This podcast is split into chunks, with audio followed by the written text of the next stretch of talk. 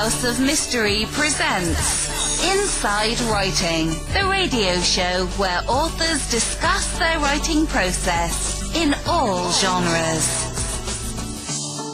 This is Loyd Auerbach, and uh, we appreciate you f- for taking the time to do the show again. Thanks, Al.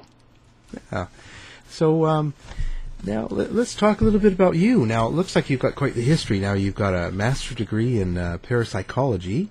Uh, you're the director of the Office of Paranormal Investigations and president of Forever Family Foundation. Um, uh, tell us a little bit about that, like the Forever Family Foundation. Well, the foundation was started a little over 10 years ago by a couple who had lost their daughter in an accident. And they had been grieving quite a bit, and it turned out that um, a medium that was being seen by one of their friends got a message from their daughter. And uh, Bob and the couple's Bob and Friends Ginsberg, and they uh, Bob was very skeptical, but over a short period of time, with the amount of evidence that came through the medium directly from their daughter Bailey, they really were convinced, and it actually made them feel good. It, it, it helped them through their grief significantly, and they decided to, um, once they found other people who had had significant help in their grieving from mediums, start a foundation to, to support the work of mediums in the family grieving process, and also to support the research work in of, in variety of areas of looking at experiences of life after death, survival of bodily death. So everything from controlled research in the laboratory of mediums to apparition research, reincarnation, and so on. Wow, that sounds like quite a. Um, whereabouts is that located? The foundation is headquartered on Long Island in New York, but there are members all, mostly in the United States, but all over the world. People can join for free. Uh, you might say that the foundation is headquartered on the web these days, since we're doing webinars uh, and they have a weekly radio show. And it's foreverfamilyfoundation.org. But again, people can join for free, and there's a, a twice a year magazine and activities here and there, although they're, they've been mainly centered in the Northeast. We're trying to get them out in other parts of the country as well. Is there a goal? Like, what what exactly um, are you trying to accomplish from this um, now that it's up and running? Well, the go- there's two goals. One, the, the primary goal is actually education and helping the public understand what mediumship is uh, and what what the evidence is for life after death in general.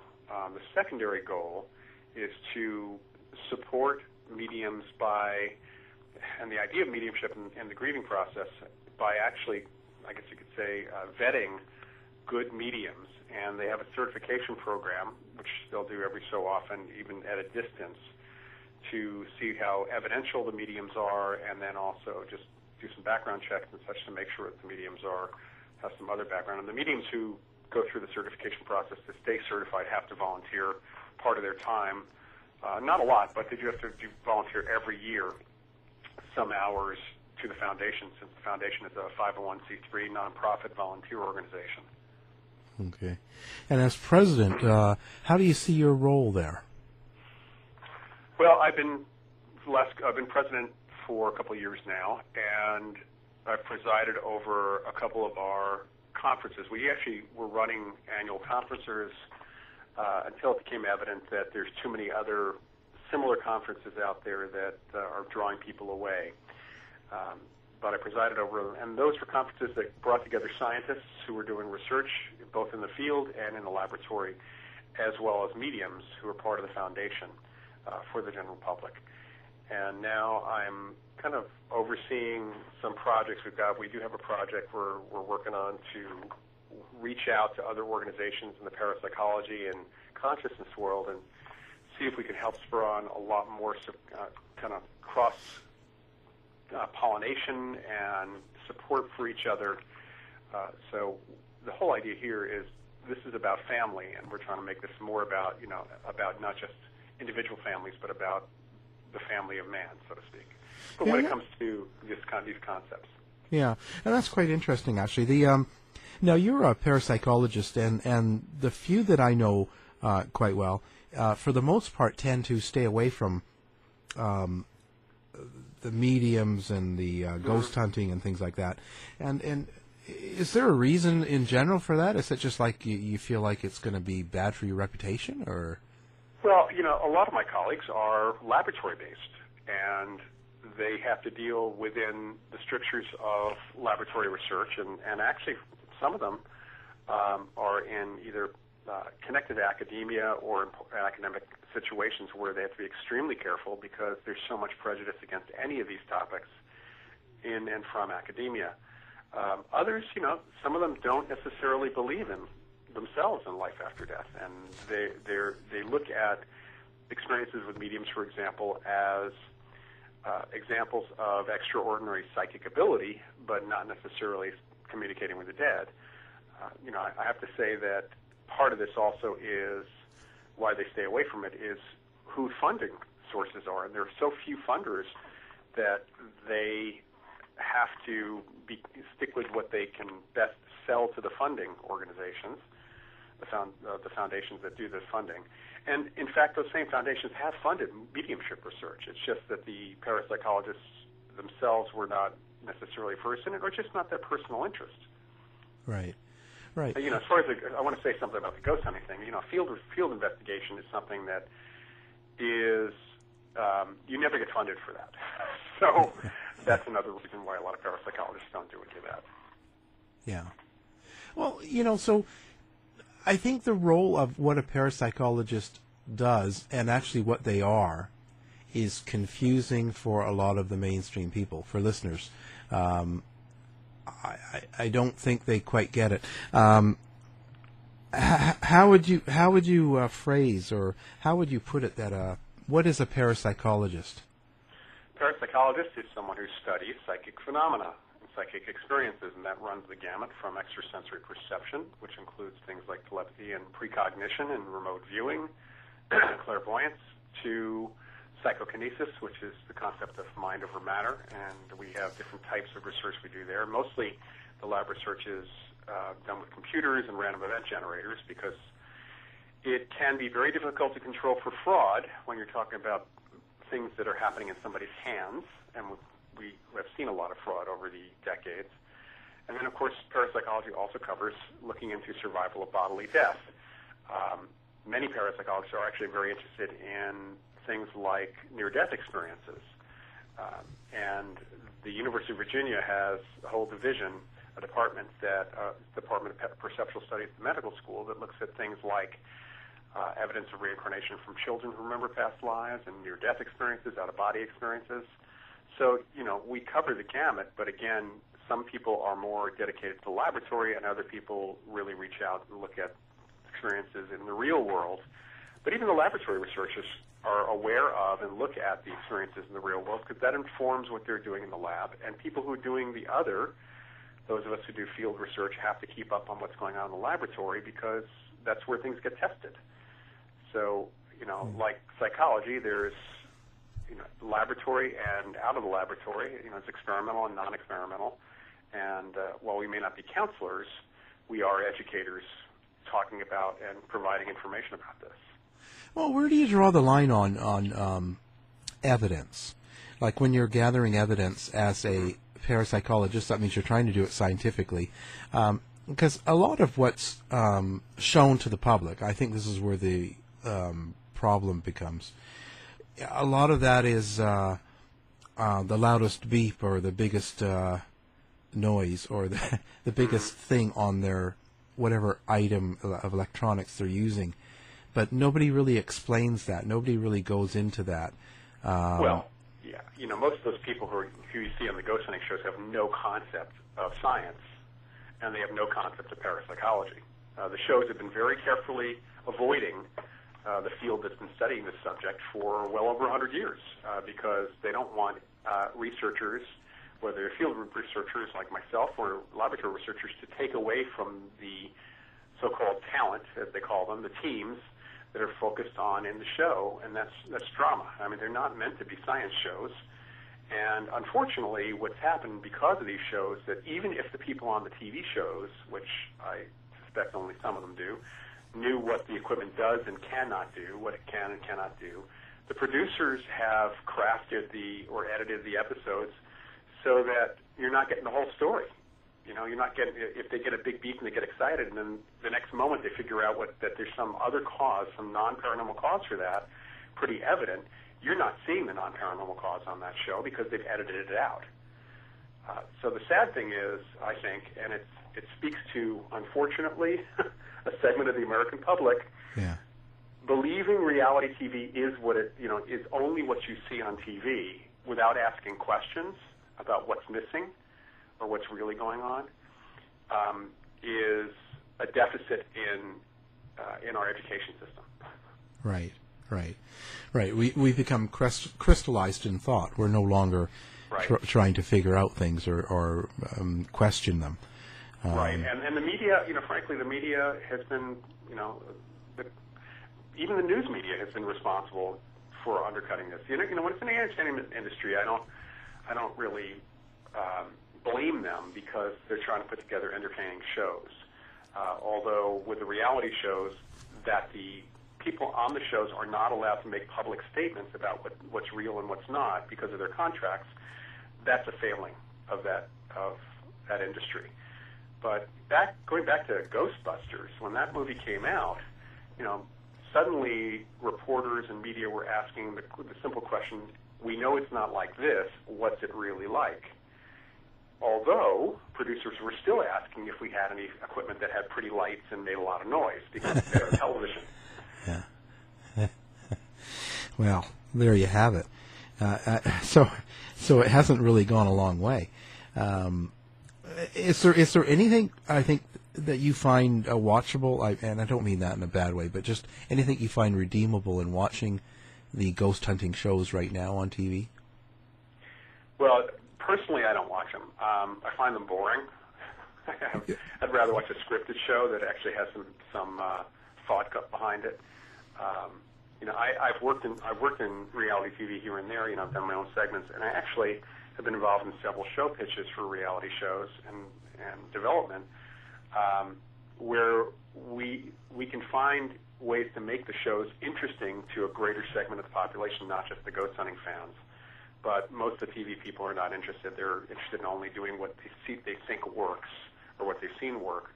The shows that I've seen that have been interesting, there was a show called from Canada called Ghostly Encounters, uh, where people actually told their own stories, told their own ghost stories. They found people who could tell a good story, who had an experience, positive, negative, neutral, and that was an interesting show because it's kind of what we do. We talk to people and find out what their experiences are, and that was well done. Uh, and it was pretty clear that the people, they just simply found good people or people who could tell a good story as opposed to prompting the people what to say. Uh, so it's shows like that that are, I find interesting. Yeah, there's more of a sense of reality. It's like it's like talking to a witness. So it's something Yeah, that's yeah. you know you can pick something out of that and uh, Yeah, e- even the celebrity paranormal shows, you know, when they're telling their stories, they found, you know, actors and actresses who had experiences. Those are more interesting than the ghost hunting shows. And it just, you know, when I see these shows and I, we do not investigate in the dark. And the only reason people are investigating the dark is because of television. You know, it has nothing to do with science. It has nothing to do with our history and parapsychology. It has nothing to do with people's experiences. They've created this uh, mythology around how and why ghosts appear, and, and and oddly, a lot of it comes from you know beliefs of psychics or things psychics have said over the last hundred years. You know, and even the phony mediums would say, "Well, ghosts can only appear in the dark."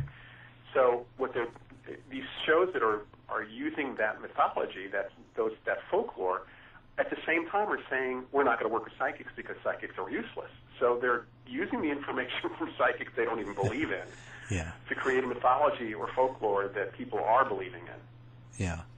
Well, I know I look thinner in the dark, so I would prefer I prefer that.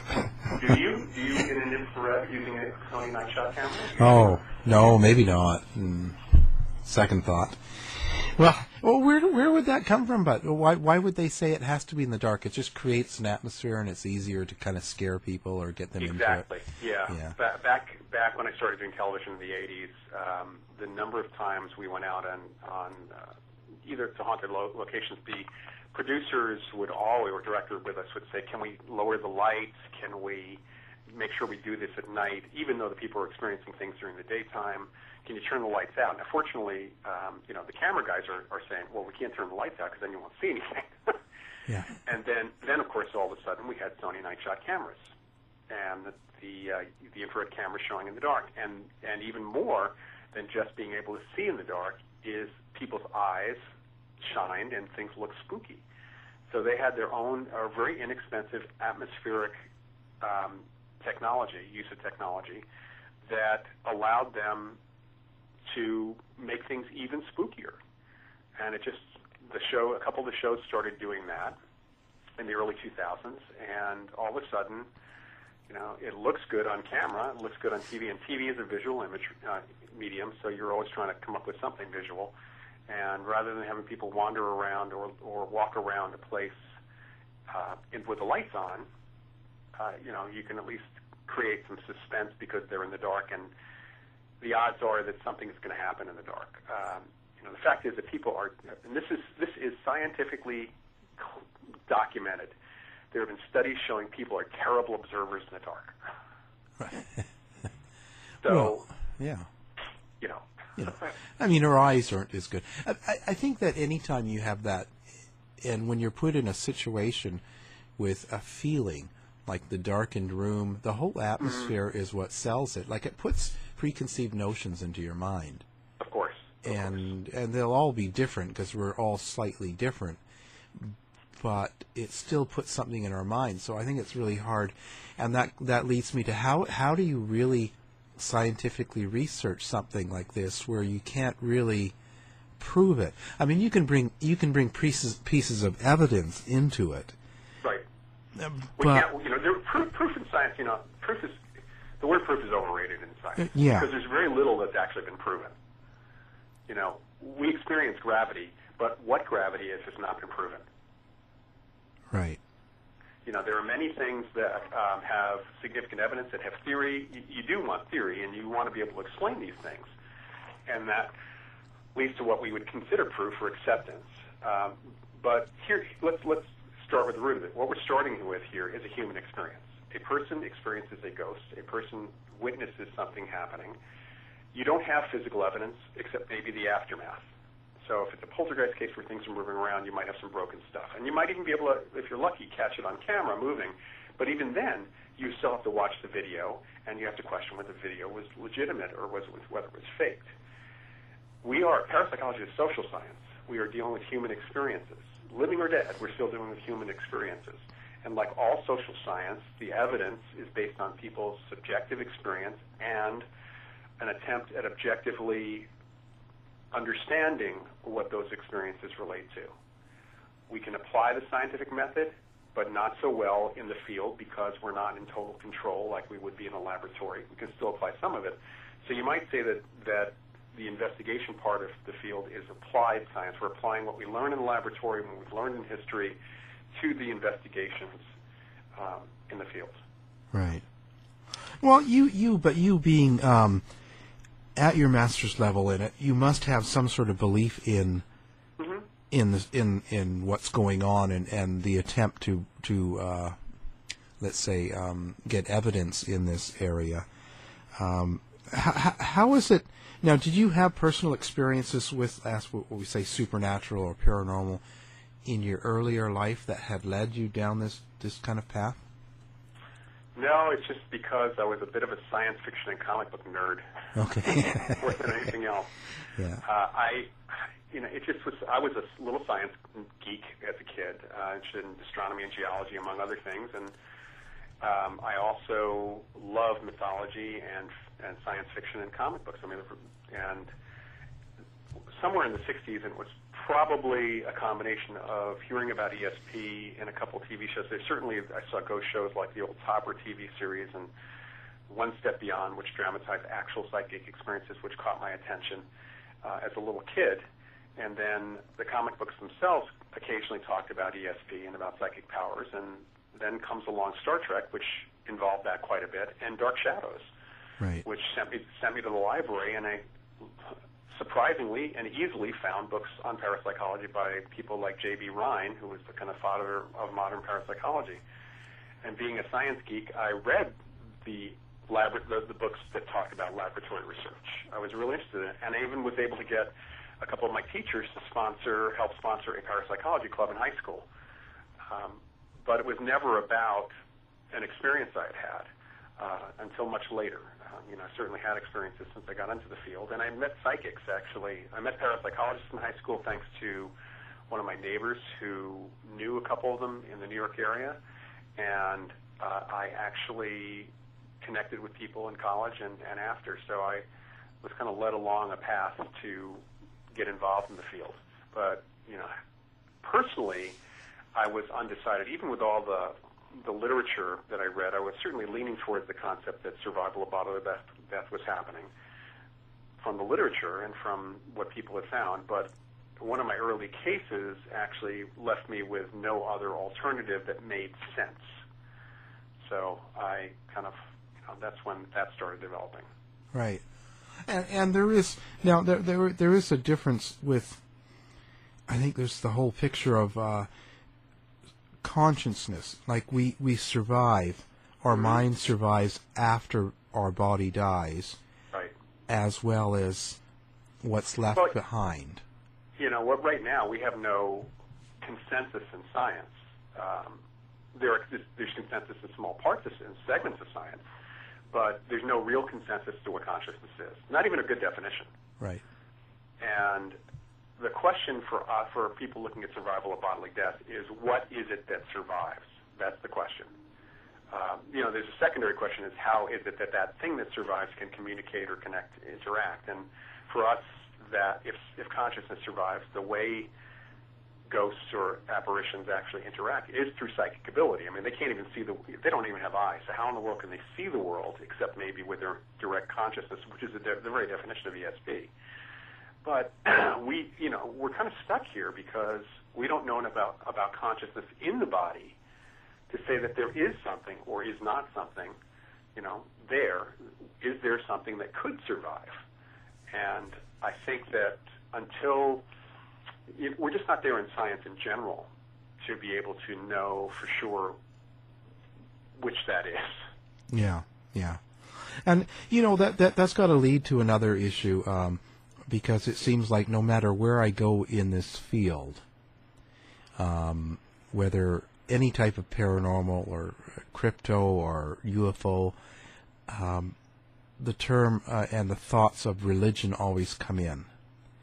And now that's got like, and you were mentioning reincarnation, for instance. Now, so so that has got to affect you. Like if you if you were brought up as a certain type of religion, and um, how you see God per se and death is already kind of pre, you know, pre pre put in. It's kind of you know pre pre coded. Well, you're, you're programmed, just like any education programs us in certain directions and certain beliefs. Um, reincarnation is believed by more than a billion people on the planet. It's not, it's not a small belief. There are many variations of, of flavors of reincarnation belief. We in our field stick with um, young, young, young children who spontaneously recall past lives. And while it seems that that's what's going on, you know, there, there's there are some other folks who are trying to work on some other potential other possibilities, including you know genetic memory or even accessing information, accessing memory. Um, we don't even know where memory is stored in the brain, so that, there's that issue too. But there's other issues uh, that might lead to some different interpretations for reincarnation. One of which actually is possession. You know, people have even suggested that it's really a spirit that just kind of temporarily possesses the kid and working through them. So you have different interpretations where reincarnation, the idea at least that some part of that person's form, the former person's personality, has survived, whether it is memory alone or consciousness intact, is hard to say.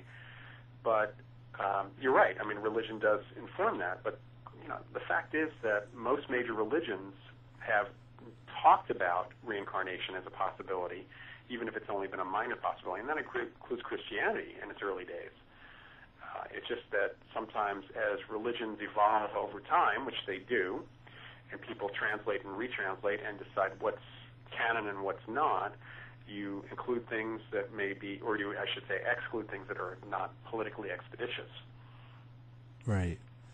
Right. And and and and also by being pre-coded by this, uh, you know, if you if you have a certain thought of what reincarnation is and what's going to happen, and also how you see your God, so you know you're passing through the light, and your God is uh, got a beard and a cape and and white, Right, right. and as compared to you know like it, it, it, doesn't that fall in like you were talking about NDEs like near death experiences Yeah. and I know I've had a few people on um, on that subject and it, it seems to me from what they've told me and it, that you almost the person almost sees what's kind of they should see as as the Right. religion There, there is a definitely a cultural religious context.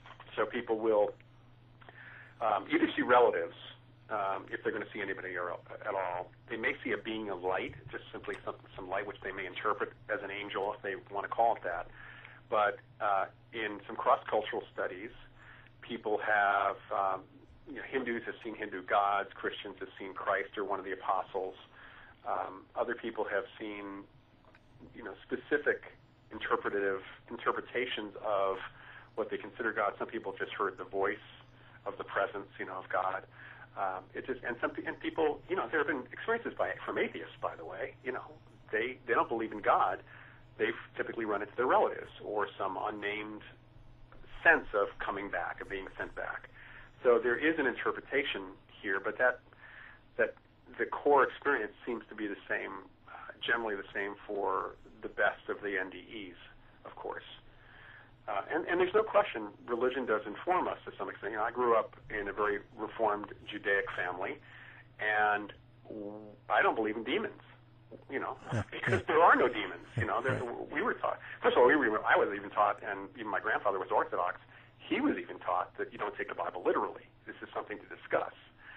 So the stories are allegorical or parables from which you learn. If they're not strict, necessarily all strict his, history, uh, take literally. And we haven't seen really the evidence of demonic presences uh, in our field at all. And harmful things. Some, you know, sometimes people can be bullies, I guess, after death, just like they were bullies in life. But we don't really get the the demon thing. right And even the angel thing is interpretation. Right. So I, I kind of get that because I that's sort of a little bit how I believe it. I don't I don't believe in a demon angel per se. I think that perhaps it's someone that's passed over or left some residual that happens to go along with the personality of when they were alive. You know, they might just be an Right. a, you know an ass. And Right, uh, exactly. Unfortunately, there's an awful lot of those. yeah, yeah. To, more, you know, we seem to get more and more all the time, and uh, you know, and and uh, they get they get more press time too now. Well, yeah, and this is a good, you know, the, the whole thing of the, the TV shows. Uh, I just and have informed these ghost hunting groups, and it's just crazy to me that, you know, I'll, I'll get people telling me, well, we just went into a, a house and it, there was a demonic presence. And well, how do you know there was a demonic presence? Said, well, because we got an EVP of a voice saying, "Get out." I said, really? yeah, Um, and did you, I don't know, were you friendly when you walked in, or did you challenge the ghost or something like that? Because personally, um, if I was a ghost and you came in yelling at me, which a lot of ghost hunting groups like to do, I would be saying things stronger than "get out." I might even hit hit somebody upside the head. yeah.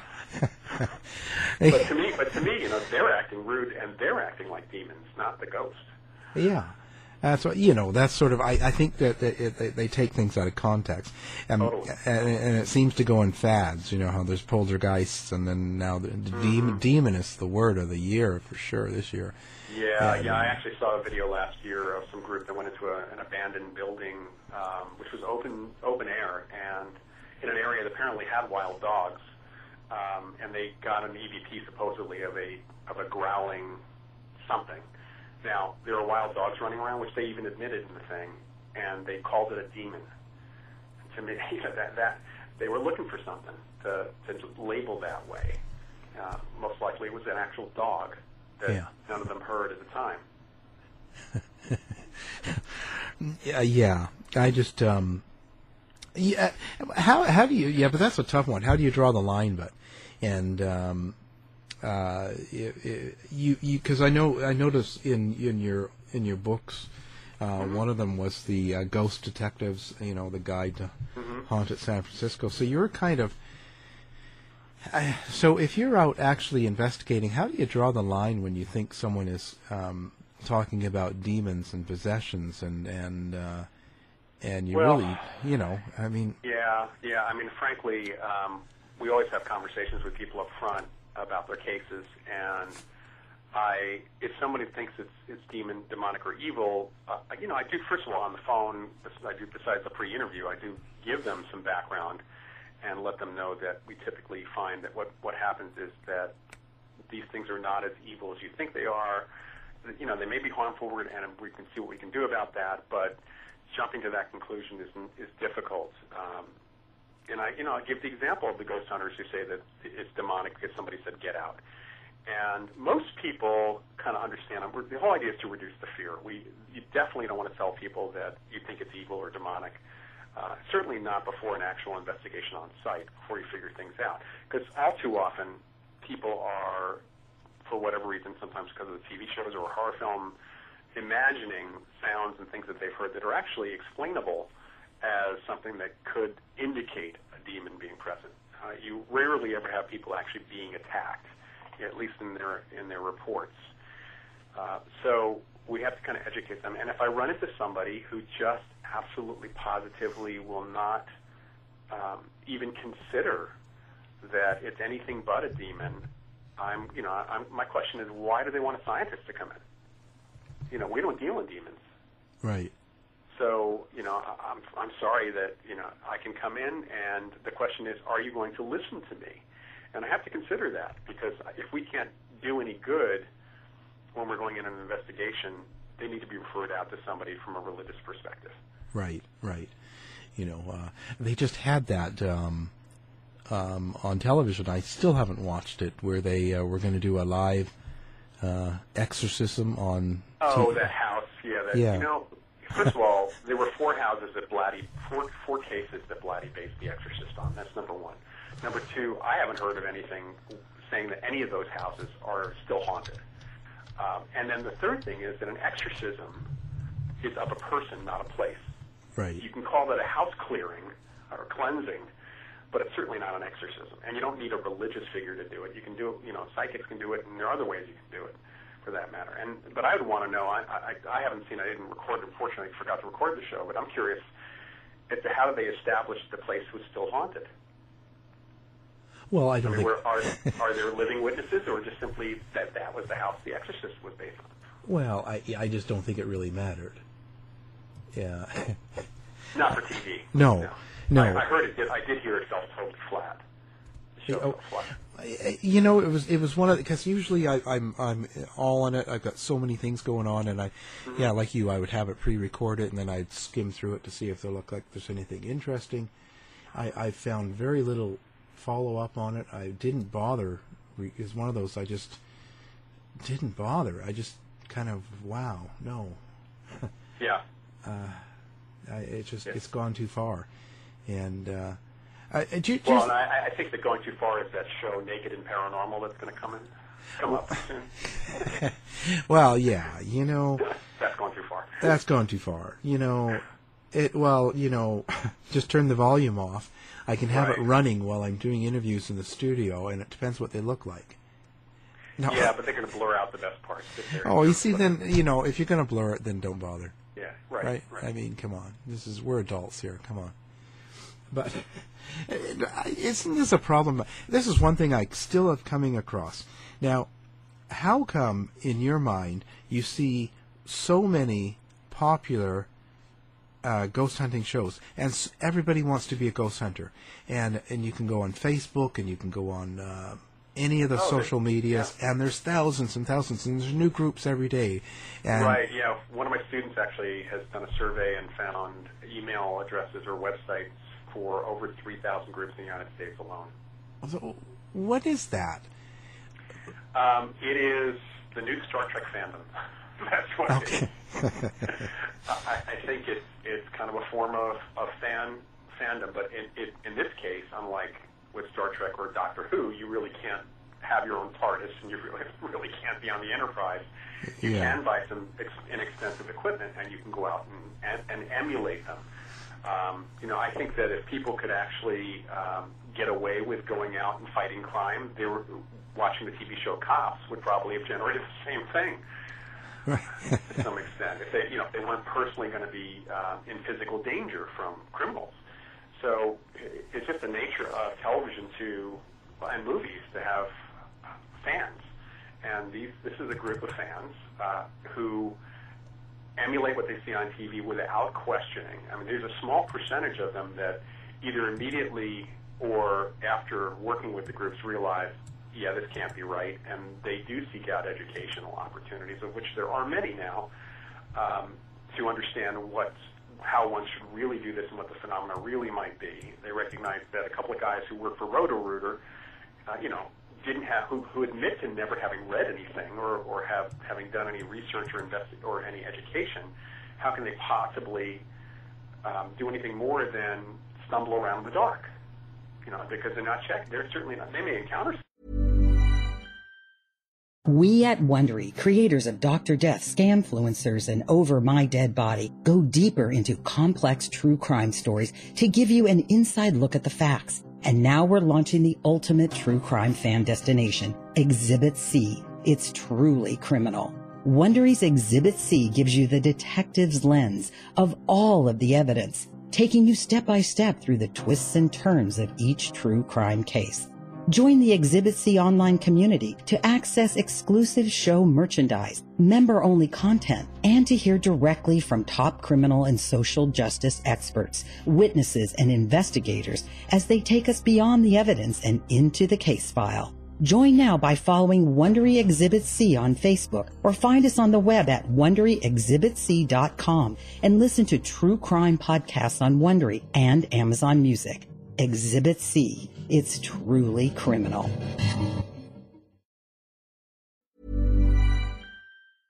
Stuff, but their conclusions are based on stumbling around in the dark. They're not based on anything that has gone before or any actual research. So people just like to do it. It's, it's a fun thing. I think that most of the ghost hunters out there are, um, you know, they are thrill seekers, a lot of them. Uh, the ones I have a problem with are the ones who suddenly become professionals. That's right. number one. Yeah. Usually because they buy a lot of equipment. Yeah. Or claim to be scientific because they have a lot of equipment without, and clearly on their website, it's very clear they don't understand science. They think that science and technology are equivalent, and they're not. Yeah.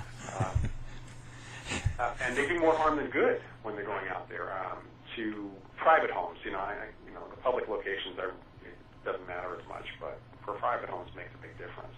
Yeah. Uh, and, and even the ghost conferences tend to be fan fests.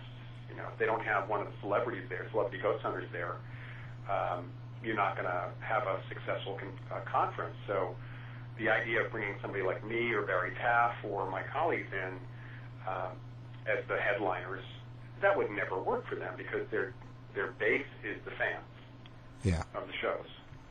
Yeah, yeah, yeah. I, I, I actually got invited to one last year, and uh, uh, the Ghost Hunters were there, and uh, Mm-hmm. and uh, who was that? Ben Hansen, you know, from Fact or Faked and all that. Right, So so I was on like uh, you know um, day two at the very bottom of the poster. Um, uh, Yeah, yeah. I, I got some, I was I did a couple conferences when the guys from Paranormal State actually had conferences in Pennsylvania, and one of them we had a huge panel with with the guys from Ghost Hunters and um, a couple other para celebrities, including Chip Coffey and some of the producers and all.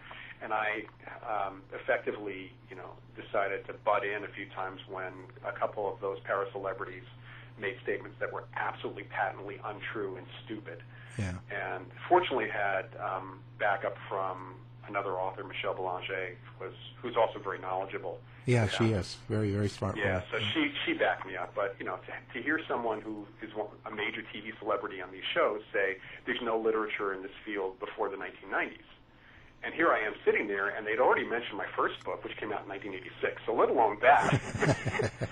but you know, I, I spoke up and said, you know, this field goes back to the 1800s and there's free stuff on the internet, and the books are up on the internet before 1923. And how can you possibly say there's nothing there? It's only because you never looked. Yeah, yeah. Well, I think it's it's just another area that's out there that uh, people have no research in it. Um, it's like even Yeah. the media. There's so many people that just do what they're doing but they haven't really sat down and read a book or uh, did something to really try to gather some information. And Yeah, I, I had my I had a really surprising moment, and, and I call it my William Shatner get a life moment, where I was I was at a conference in Pennsylvania um, for somebody else, and there were 200 people in the audience, and I was doing a lecture on parapsychology for ghost hunters. And I put up uh, pictures of some resource books, most of which I, I knew that people would not know, but I put up a picture at the time of Deborah Blum's book, The Ghost Hunters, which had been out relatively recently and had even made the New York Times bestseller list about the early days of the ghost hunters in, in the field of parapsychology and psychical research. And I asked if anybody had read the book, and two hands go up, and they were both my students. uh, and then I said, "How many of you knew about the book?" And those two same, the same two hands, and one or two others go up. And I, I frankly, I kind of lost it for a moment. I was, I was nonplussed. I was like, "How can you people call yourselves ghost hunters and not know about a book that's even in the mainstream yeah, called The Ghost Hunters? How do you not know?" well, And it, got, it got me in trouble. Yeah, well, yeah, yeah. I mean, uh, I think that it's gone to a, and most of those now, um, all the conferences are all very much the same. It's the same people Yeah. on the circuits going around and around, and you get you can get on it, and you can get on the circuit and kind of do that. Um, I, I, I like to get off just as fast as I get on. Um, it's just uh, it seems to waste Yeah. a lot of time. It's a waste of time for It, me. it is. I would love to do them, but they're, you know, to me, for me to do them, they have to pay me. Yeah, and you know, at least the TV people, a lot of times, they're not necessarily being paid by the conference. If they still are on television, it's most likely the network is paying for them to be there. yeah, So it, that's another reason for the conference people to actually have them, because it's promotional for the show, and they don't have to take anything away from what they're making on the conference. Yeah, yeah, yeah. For for me, it was just networking and meeting some people that I found Mm-hmm. interesting. But then again, it seems to be most of the time you go, you don't really meet, you know, the the interesting people. It's more like Michelle Belanger or even yourself or Barry Taff. It's very seldom you meet any of that. Yeah, It's it's yeah. more it's more of the you know It's because they don't. They again, they don't. Most of the time, they don't want us there, uh, or we're too expensive for them. Ye- Well, yeah, and uh, and yeah, yeah, it's just um, so I'm sort of you know, uh, but you know the UFO thing hasn't taken off like this, like like uh, Well, it, yeah, sure it has. I Well, no, it not- has, Well, but- well, yeah, okay, maybe not the same. Not the same. well, way, not right. in, not not in the same way as in like okay, for instance, I can turn around and start up a little little thing here. I'm a ghost hunter on, and I like to form a team, and we can do this, and I can get Right. T-shirts, and and we can all be happy. But what I mean is, um, and I can also tell people, oh yeah, no, I, I have a radio show that covers in in uh, ghosts and paranormal, and people for the most part, oh wow, that's cool, oh wow, and they talk about the ghosts and stuff, but people are still scared to come out about being UFOs and like, oh yeah, I was I was abducted or I saw something or I saw UFOs. They still don't. They're not running out the same way. I mean, Well, I, I would think you're probably right. Well, first of all, you can't really team to go do investigations of that because first of all, you'd have to find out where when people saw the UFO, and the only thing you can do is interview the witness in general. I mean, if it's a situation where it's a, sec- close encounter of the second kind, where there's physical evidence, you at least have that. But in general, with UFOs, you're dealing with people's. It's like somebody saw a ghost, and there's the ghost is not there in the house anymore. Pretty clearly, do you go out and do an investigation? And that's um, more interviewing. Uh, I, in college, I knew uh, J. Allen Hynek fairly well. He was the head of the astronomy department at Northwestern. I even volunteered for the Center for UFO Studies uh, for a year. and you know, they really study ufologists study UFO reports for the most part because you typically don't have uh, physical evidence left behind, just like you don't have it in ghost cases. But at least in the the paranormal cases, there's a good chance that the phenomena is still going on. Whereas with UFOs, you'd have to establish that the UFO comes regularly or comes once in a while, Uh, and that just generally doesn't happen. So there is that element. Uh, number one. Number two, UFOs are outside us. So some other agency is appearing and letting you see, whereas with ghosts, they are either connected to a location or connected to people, but we're also dealing with people if we have ghosts there. So re- the idea of repetition um, is pretty likely. And that makes it easier to talk about it because more people will have these experiences. And in fact, more people have had ghostly experiences than even will admit. There's a huge segment of the population that in polls and surveys have acknowledged that they've had the experiences. But if, if you pull them, you know, I, I get people telling me stories all the time from major, you know, like doctors, lawyers, and other people, corporate executives when I meet them. when they, after they talk to me to find out that I'm a little bit more common sense and not crazy, then they'll tell me their story. But and I always like to ask them, have you ever told anybody this question, this story? And they haven't even told their spouses. right. So it's not, you know, there is a lot of people, like with UFOs, who have not admitted. And then, there, of course, there are consequences for certain professions if they admit to seeing a UFO, like a pilot. Even though pilots have seen UFOs all over the place, um, they have to be very careful because they could be removed uh, or suspended for saying that. I, you know, and I just find that strange.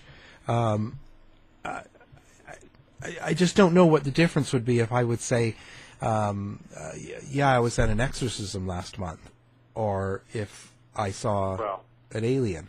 I think If you said exor- if you said exorcism, you, you know, they have to, people have to be careful commenting because if it's a religious belief, Right, then, yeah. you, then you get into some issues uh, that could cause a lawsuit. right. Yeah, if I'm if, if if I say it in, in on U.S. media, I'll have to be um, have my lawyer. I, I but I just it's just silly. Um, I don't Yeah. get. I, I'm just you know. well, let's let's take the, the UFO is an unidentified flying object. In other words, if you see something in the sky, you don't know what it is. That's a UFO. Yeah. The question is, can we explain it? And for someone to say that they saw something that they didn't know what it was, and here's what it looked like, it's then the next step is to try to figure out what it could be that's not unexplainable. That it's not, you know, an alien. First of all, you, you really can't say that these are alien spacecraft for sure because, you know, you'd have to have them land and, and make sure that there were aliens inside. I also find that there's a big government thing, uh, and, and you know, because right now, like whenever times are tough or things are struggling, and all the stuff that's going on, you you find that um, when people are, you know, uh, scared of the government, you know, they're gonna, and and there's the thought of the, you know, the guns and all that going on, that the government's in conspiracy with the UFOs, with the aliens on the moon, and they know about it. See, whereas whereas I guess ghosts don't have that. Like it's not Right, it's, it's not like your president's in bed with a ghost or. Well, I don't know. The White House is haunted. How do you yeah, know? I. Well, this is yeah. Joshua said that about Warren. I Yeah, think. yeah, Oh, you know. you know that's I, I, I think you're right. Uh, and the, the conspiracy theorists, um, you know, first of all, you have to define what a conspiracy is. I mean, a conspiracy technically could be three people in the government. Yeah. So to say that the U.S. government is in bed with UFOs, yes, it's possible if there are aliens visiting us that there's someone who's working with them, some agency or some some small group of individuals. But that doesn't mean it's the government. And I think you have to be really careful. Um, Martin Caidin, who was a science and science fiction writer, he uh, passed away in 1997. It was somebody I got to know in the 90s very well. He, Uh, among other things, Bionic Man. yeah, the Bionic, that's right, Yeah. Million Dollar Man. He also wrote enormous amount of material on aviation because he was an aviation expert, and a lot about the space program because he was not only an, a a space program expert and historian, he was also a consultant to NASA. And he, at one point in his career, was in military intelligence, and he did look into the UFO thing because he was interested. And what he found is that um, the best he could find out is that there's a lot of evidence that the military had that indicated that something was flying around our skies that they couldn't stop. Not who it was, not what it was, but just that there were things flying around that they couldn't stop. And the Pentagon, as he put it, in its infinite wisdom, would prefer to let people think that we know more than we do, because people then at least think the government is in control, versus there's something unknown we can't deal with. Yeah. Yeah, it's it's it's it's there. You know, there's yeah, there's so much political bowl to all of this that it just uh, Yeah, it is. I I mean, my latest book, um, ESP Wars, was about the, which I co-wrote with Ed May, who was the program director for our remote viewing program, the government's remote viewing program. right. Um, you know, that book uh, goes deeply into the politics as well of the programs and why why they happen, why they stop shut down, and also with the Russians because we had interviews from the Russians uh, involved in this research for the first time ever. And last week, Newsweek puts out a major story about uh, the remote viewing program, uh, and uh, and about a couple of the remote interviewed Ed and a couple of the remote viewers. And the very first line is Pentagon scientist. Uh, you know, starts out with Pentagon scientist. Ed was never a Pentagon scientist. and throughout the throughout the, the, the story, story's a hatchet job. I mean, it's like they threw everybody under the bus. Uh, right. There's a, never looked at both sides of the story. Really, um, the reporter very clearly did not want to say anything, say that there was anything to this, very clearly. But when you start out with a falsehood or a, an inaccuracy, both in the headline and in the article, in identifying who your principal is, how much can we believe the rest of the story? Right. Yeah. Yeah. And, and we see that for the mainstream media. We see that in other places too. We certainly see that from Congress. Yeah. Oh, terrible. Yeah. I, I just I can't believe how far it's gone. There's no. Um, yeah. I, I I can't take any word. I cannot. Um, we're constantly have uh, CNN, of course, and Fox and all this stuff running every day, and NPR, of course, is who I'm part of. But I just can't believe on every story that comes up. First of all, there has to be an editorial by some so-called professionals, but there's also I feel like I need to check everything that I'm told.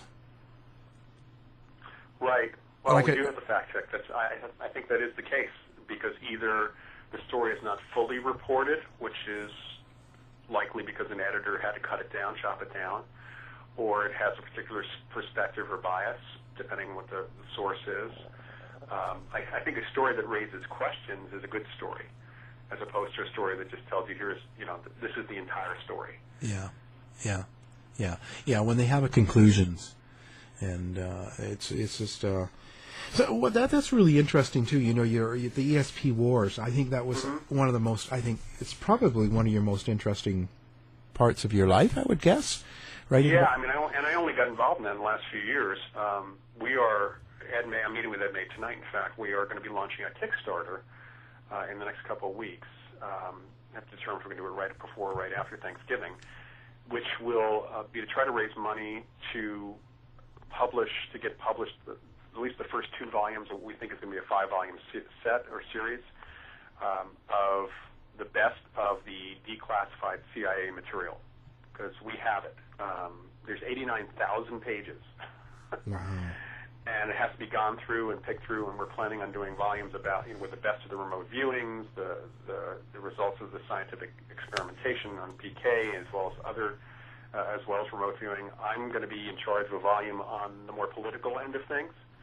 So getting to sort through political memos and the black budget and black, you know, black op, uh, black project type things, which I f- find really fascinating. And then there'll be stuff. Uh, quite a, there's probably going to be at least two volumes on the best of the remote viewing. So it's some really good quality stuff. And Ed's actually been uh, using Google Earth to look at the Soviet target, the old Soviet targets, which are still existing. The buildings still are there, even though they've been abandoned, and compare them against the drawings that were done in the 1980s by Joe McMoneagle and Angela Ford and other people.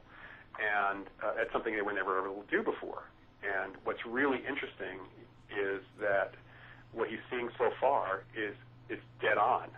Uh, Ingo Swann, apparently, who was the who started the idea of remote viewing for the project, actually modeled something. He actually created a, a 3D model, uh, be, rather than drawing or painting it, and has been able to get a, through thanks to Google Earth, a picture of that location and some more information about it, and it matches. I mean, this is from the 1970s where we had no spy satellites that could even look at these things. Wow. I, I, I find that real fascinating, interesting area, um, Yeah. and and I, I don't know why more more I'll pick on the media, why why more uh, media is not involved in so many more uh, things with meat to it, some, something that has some Well, we're hope, we're hoping the Kickstarter will get some attention. We are, um, you know, we're looking. It's not a small one because we have to. There's a lot of work that has to be done. Some graphics have to be, you know, Right. scanned and all sorts of stuff. So uh, we do have a publisher and uh, that's willing to print them to, to do them, but we have to do all the work up front, and that's going to cost. they're- They don't have the money to, to to support the work to actually get there to the volumes. Wow, that's just like um, what brought you to that? Like, how did, how did you all of a sudden jump into the ESP, and that, that's Russia and that, and and uh, yeah. Well, you know, I've been an educator in parapsychology since the early '80s, um, not just focused on, even though my field work is focused on apparitions, hauntings, and poltergeists.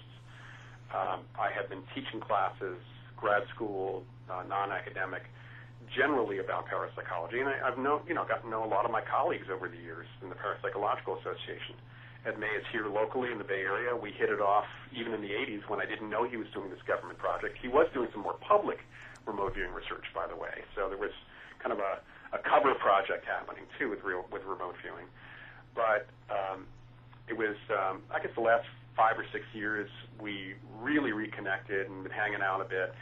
And he had this manuscript that had been written by different people, including um, the translations from the Russians, that were disparate pieces and needed to be put together and gone through. And uh, this is an area that is has always been of interest to me. Uh, remote viewing is really interesting. I've taught people to do remote viewing in some of my classes, in fact, and it's always been interesting to me. It, it's it's a superpower. It's like the comic book thing. So when he gave me the manuscript, um, I read through it, and it was it was had a lot of interesting meat to it, and I took it on as a project to rewrite it, uh, to get more information from Ed and from the other sources, to pull from their so- source material a little bit more, and come up with something that was cohesive, readable, and hopefully interesting to people.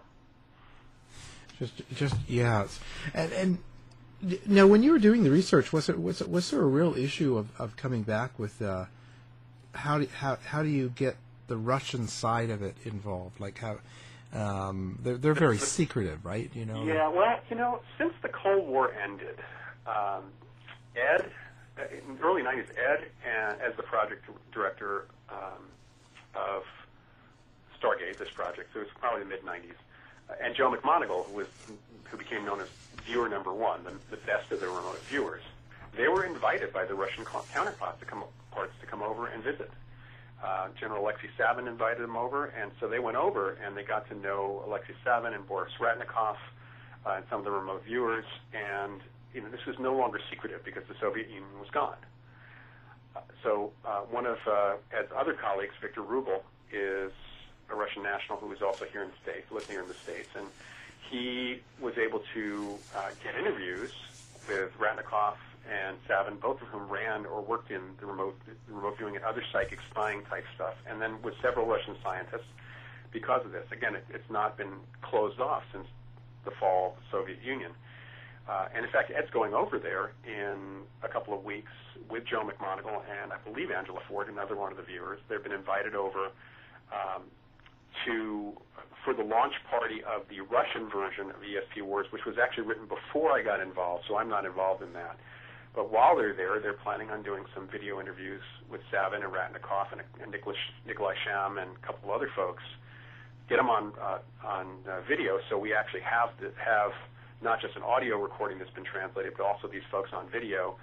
And going further into what they did, uh, they're even hopefully going to visit the only existing uh, Typhoon class submarine, a Kira class submarine, which was the target of Joe McMoneagle's viewing while it was being built in a warehouse. Uh, the, the submarine, which was the kind of submarine they had in the Hunt for Red October, is uh, it still exists, and no American group has ever been uh, media group. Nobody from TV has ever been allowed to film it, and Ed has a uh, has a an invitation to take a crew and shoot the sub. So not just for remote viewing purposes, but also for for historical purposes they're going to get some really cool stuff. Wow. Wow. So now, now, and and let's talk about you here. Now, you've um, you are also uh, doing what? You're teaching classes, aren't you? Or are you giving? Uh... Yeah. No, I, I teach classes in a couple different locations in different modalities. I teach for the Rhine Education Center, Rhine Research Center. That's R H I N E. That's the Rhine Research Center is the legacy lab of J.B. Rhine. Um, it used to be the Duke Lab back in the up, up until the mid '60s and we have online courses. So mid-January there'll be a an eight-week online introduction to parapsychology course, which I'll be teaching, and then also we're doing a couple of short classes in there as well, some four-week classes. I teach uh, courses through a location here in the Bay Area, very non-academic, called HCH Institute, and we have actually a, a series of classes, which if you take them all, you get a certificate. And uh, they're introductory overview class. classes, fairly deep, and I give my students a lot of supplemental material as part of the class. And people can take them locally, or they can attend live by phone, or they uh, can work with me on a distance version, which is audio based and phone based. So I actually get one on one with my students, phone or Skype as well. Uh, so there are a lot of options for that. And, uh, you know, they can find out more about them. The Rhine Center, the thing to do is just go to Rhine, R-H-I-N-E dot org, and just look for the education link on the left-hand side. You can go to my website, mindreader.com, and also link out to the Rhine Center that way. But there's a one of the drop-down menus talks about the Parapsychological Studies Certificate Program, and or you can just simply email me from my website. You'll also get on my email uh, newsletter that way and find out about my classes. And then I'll, I'm occasionally going to be doing uh, webinars with the Forever Family Foundation, and I'll be teaching in, in a few other places as well. Wow, uh, it's fascinating, and I um, definitely want to um, hook up that. I, I know uh, years back I uh, uh took some uh, courses with uh, Ciaran O'Keeffe. Oh yeah, you, you yeah. know, um, and, yeah, he's off the classes. Yeah, there, you know, there are a couple of, for educational opportunities. Um, if you go to the Azire, T H E A Z I R E um, that's Nancy Zingrone and Carlos Alvarado, and or you can just go to WizIQ, which is a platform, um, a learning platform. They offer a couple of free classes every year in parapsychology as well. Uh, there's there's more and more opportunities because we're able to get online and because we're able to use technology to deliver everything from teleseminars to webinars to online courses and and other things. So it, it's it's not that people should be lacking for opportunities to learn it's just whether they have the drive and want to spend a little bit of money because these are not terribly expensive courses. Oh yeah, no, well worth it, well worth it. Uh, you know, we just can't. I, I just I want to learn more and more. The older mm-hmm. I get, I want to know yeah. more. it's uh, yeah, and you know we're always hoping that the ghost hunting groups um, will somehow wake up and realize that they can up their game. They can actually really do much better if they actually learn something. Whether right. it's reading a book, yeah. Starting with reading a book, or um, at least going to the to the websites of the parapsychology folks as opposed to the websites of other ghost hunters, and starting there. I mean, there there's lots of free opportunities, and I'm happy to point people in those directions as well. Much as I'd like them to take my classes, but there's plenty of free opportunities, and I'm happy to to, to point people in the right direction for those. Oh yeah, for sure. Yeah, I you know I, I, I really don't think that the uh, I think that most of these groups and stuff will be gone in 10 years. Well, they, they typically fracture, uh, split. So the original group is often gone, and then there's some other new group. So it's like generational in some respects. Yeah. Uh, I knew of, uh, there were a couple groups. There's still one group in, in Seattle called A Ghost that's been around right. for quite, for a long time, for well over 10 years. Yeah. And that group, people in that group split off and split off and split off. Uh, you know, one group actually spawned like 25 other groups because the people didn't like the approach that the initial people had, which was frankly a little bit more educational. Yeah.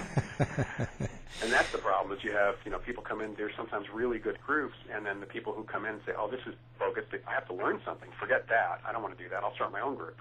Yeah. What about the T-shirts? well, you know, here's my biggest problem with T-shirts uh, and the van signs and everything like that. Yeah. Can't promise confidentiality to a family and then show up at their house with a car or van with a big sign on it and T-shirts and jackets that have logos indicating you're ghost hunters.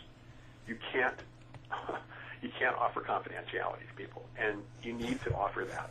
So Yeah. that's great to wear out to, to advertise yourselves, but um, that very indicate that very thing is ridiculous. And you don't see Jason and Grant doing that. Yeah. Or Zak doesn't do that. I mean, they don't wear Ghost, Ghost Adventures T-shirts. no, but he's got a look. So Yeah, well, there's a look. Yeah, okay. You, you can have a you can have a stylist give you a look. That's fine. he's he's got a look, right? So Yeah. it's the hair and everything. So he's right. no, it's just terrible. No, I think what I mean is that most of these, I think a lot of the fad will wear away. I think Yeah, a I lot of people are on it and jumping, and it's the cool thing to do right now. It's the Lady Gaga thing to do. And I'm not saying it's bad. I'm just saying that I could just see how, in ten years, something else being the thing to do. Oh, that's true. That's true.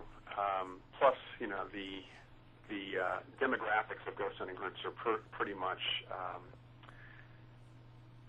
pretty much consistent across the country uh, and across the world. So those as those folks get older and less younger people get involved and interested, and, and fortunately, we're seeing more and more younger people who are actually questioning um, what is going on. So they're they're rather than joining ghost hunting groups, they are starting to wake up that there's more to these experiences. Right. And that's where we're kind of the hope of the future is. It's certainly not with the ghost hunting groups. It looks like.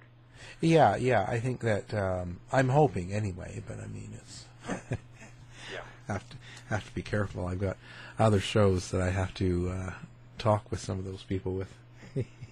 Right. Well, you know, I, I think their interest. All I want to see is that they are honest about their interest. If Yeah. they're thrill seekers, admit that, and Yeah. don't try to try, don't try to work with people who are in distress. Um, you know, I have no problem with people who are honest about their experiences. I've, I've talked to many ghost hunters who are only in it to try to have an experience. I have no problem with them whatsoever because they're honest about it.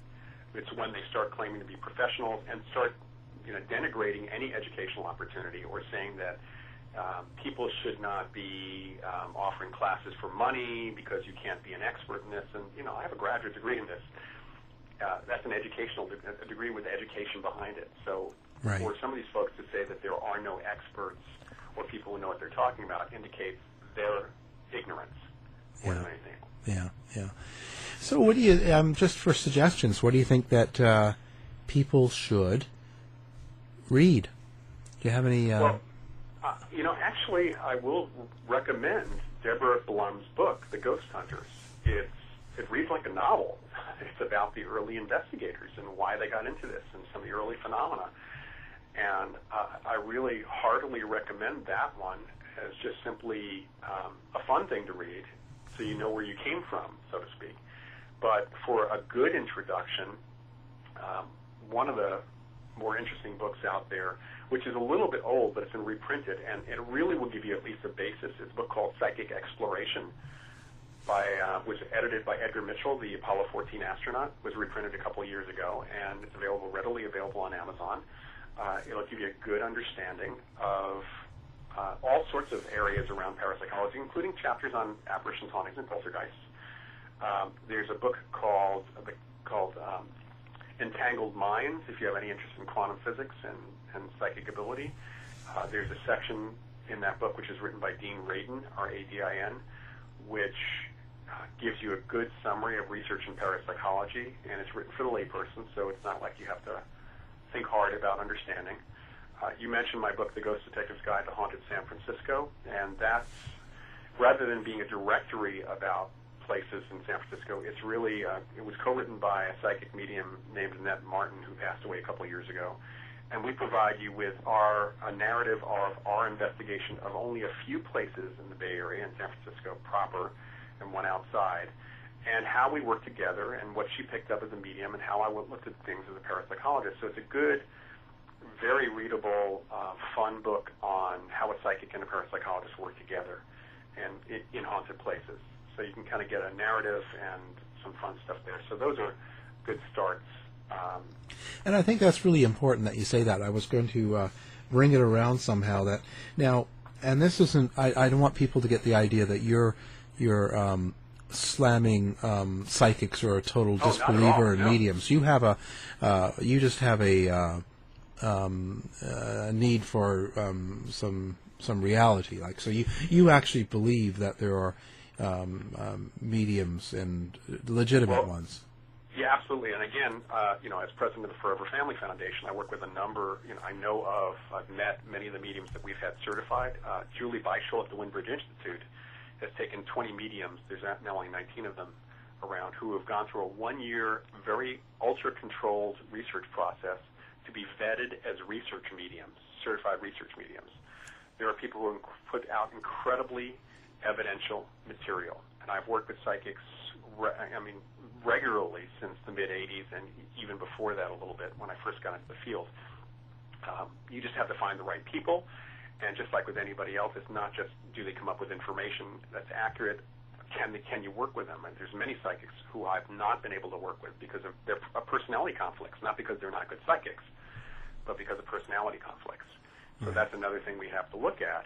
Uh, and you know, let's face it, the devices everybody uses cannot. We don't know what we're trying to detect. So there is no such thing as a ghost detector at this moment, except for a human being or an animal, because we are we have psychic experiences. So the witnesses themselves who have seen ghosts can be used as ghost detectors.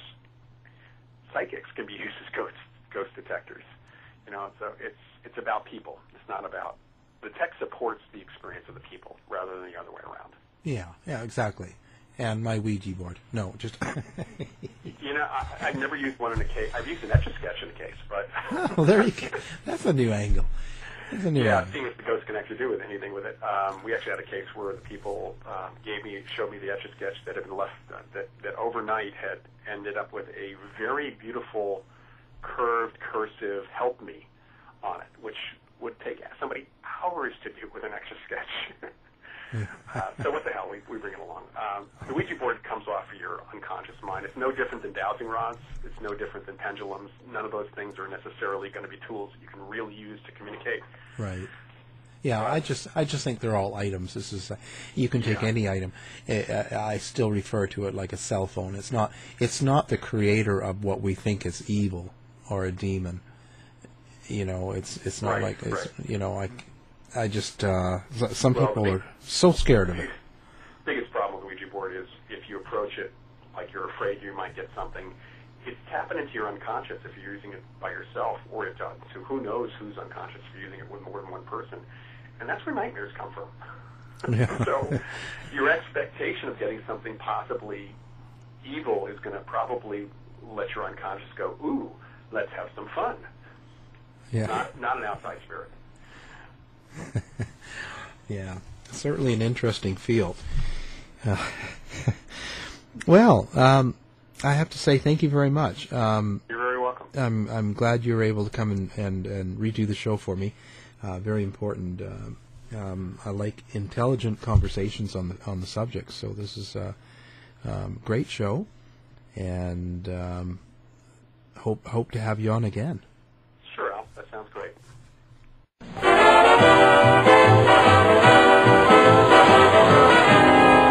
Mission has been completed. The end. By George, he's got it. It is the end. I'll say it. This has been a production of the Z Talk Radio Network. If you're lying to me, I'll be back. ACAST powers the world's best podcasts. Here's a show that we recommend.